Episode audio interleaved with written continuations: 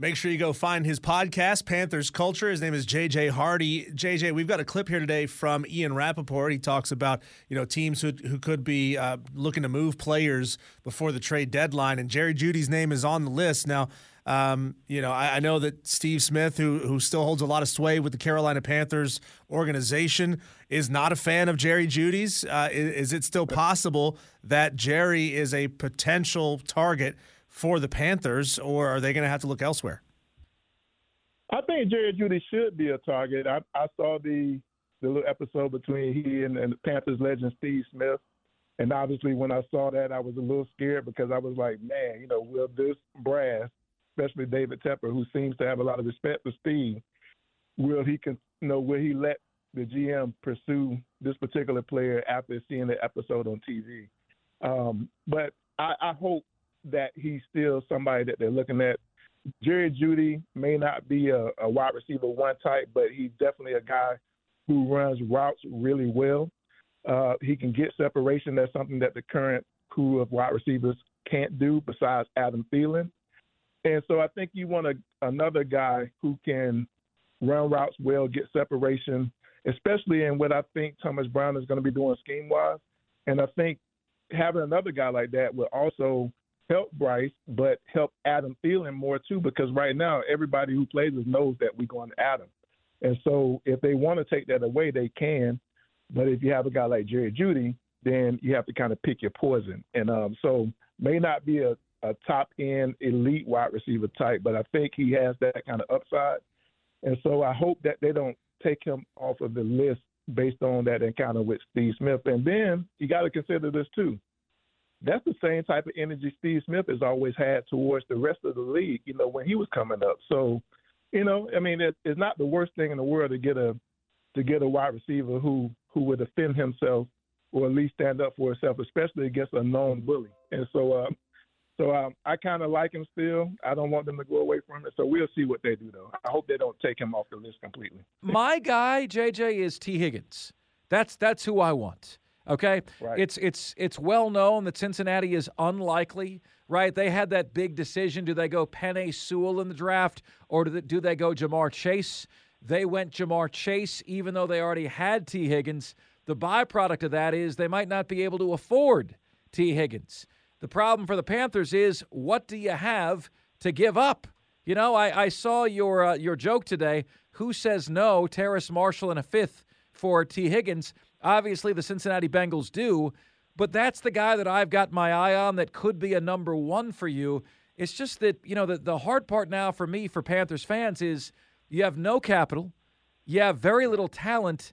It feels like we're years away from uh, from getting out of this, JJ. And um, I think it was uh, Diesel did a little research project uh, over the uh, over the uh, over the weekend for his Carolina Panthers kickoff show, and I think he said um, teams three years later, when they're at the bottom of the barrel, by three years later, they're 5.9 wins more. 5.9 wins better, and 62% of the time, you go from bottoming out to a winning record in three years. 62% of the time within three years. That offers hope, but it might take some time to get there. What do you think, JJ? Uh, Tee Higgins, good fit. Do you make a move?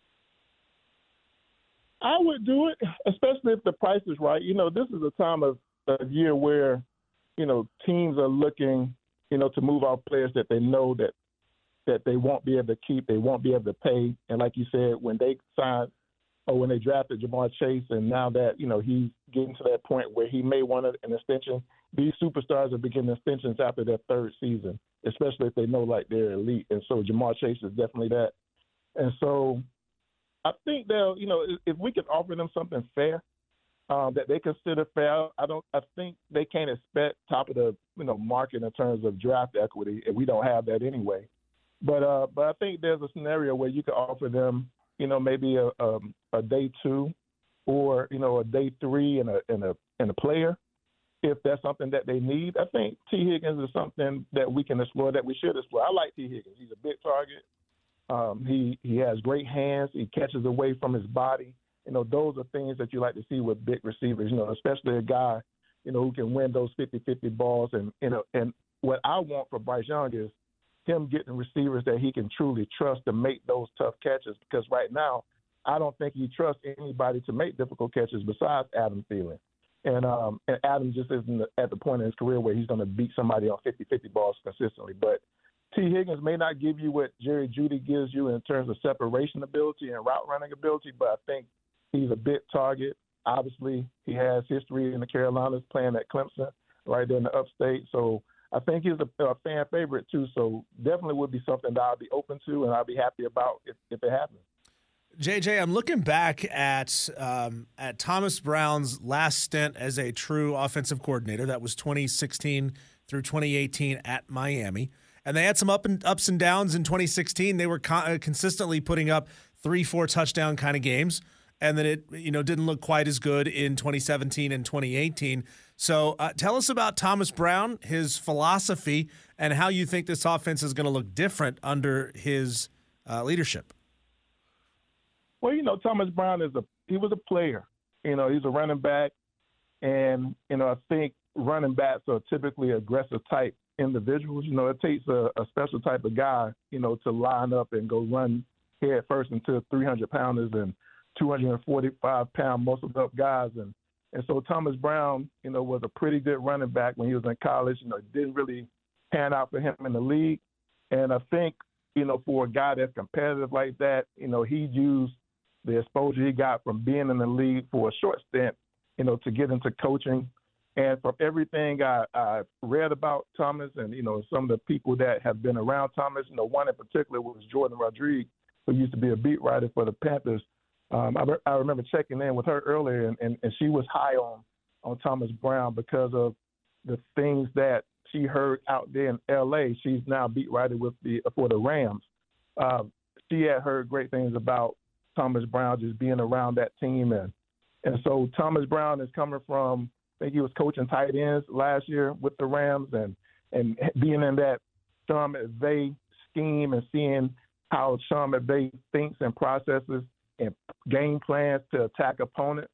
I think we're going to see some of that with Thomas Brown. Now Thomas, he made a point to mention that he and Sean are not the same person. So I don't think we're going to see like a, a, a replica or a copy and paste type scheme and, and uh, play calling from from Thomas Brown when it when it relates to his relationship with Sean McVay. But I think you're going to see some of those concepts that you see out there, you know, with a lot of misdirection, a lot of pre-snap motion, um, a lot of scheming to get guys open. I think we really need that right now. But I do think Thomas is going to be.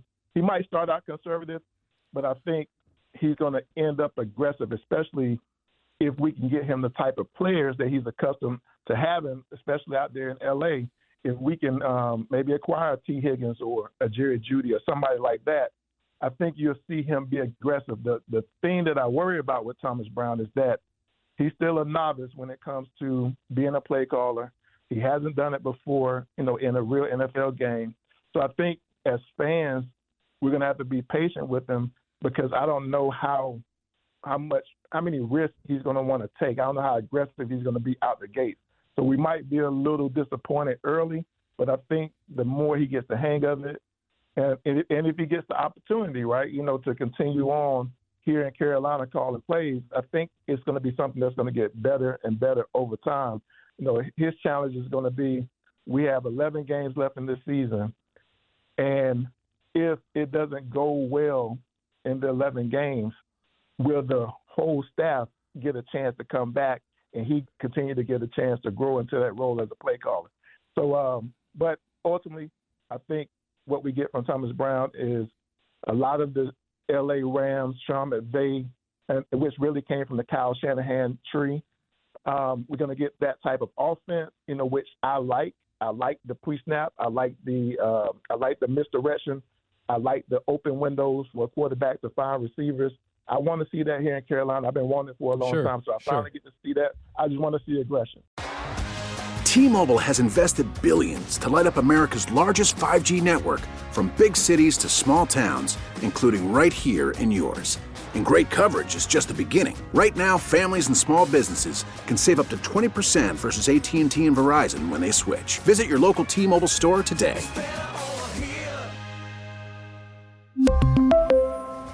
Plan savings with three lines of T Mobile Essentials versus comparable available plans. Plan features and taxes and fees may vary.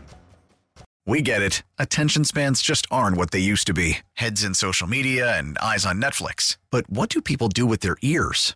Well, for one, they're listening to audio. Americans spend 4.4 hours with audio every day. Oh, and you want the proof? Well, you just sat through this ad that's now approaching 30 seconds. What could you say to a potential customer in 30 seconds? Let Audacy put together a media plan tailor made for your unique marketing needs. Advertise with Audacy. Visit ads.audacy.com.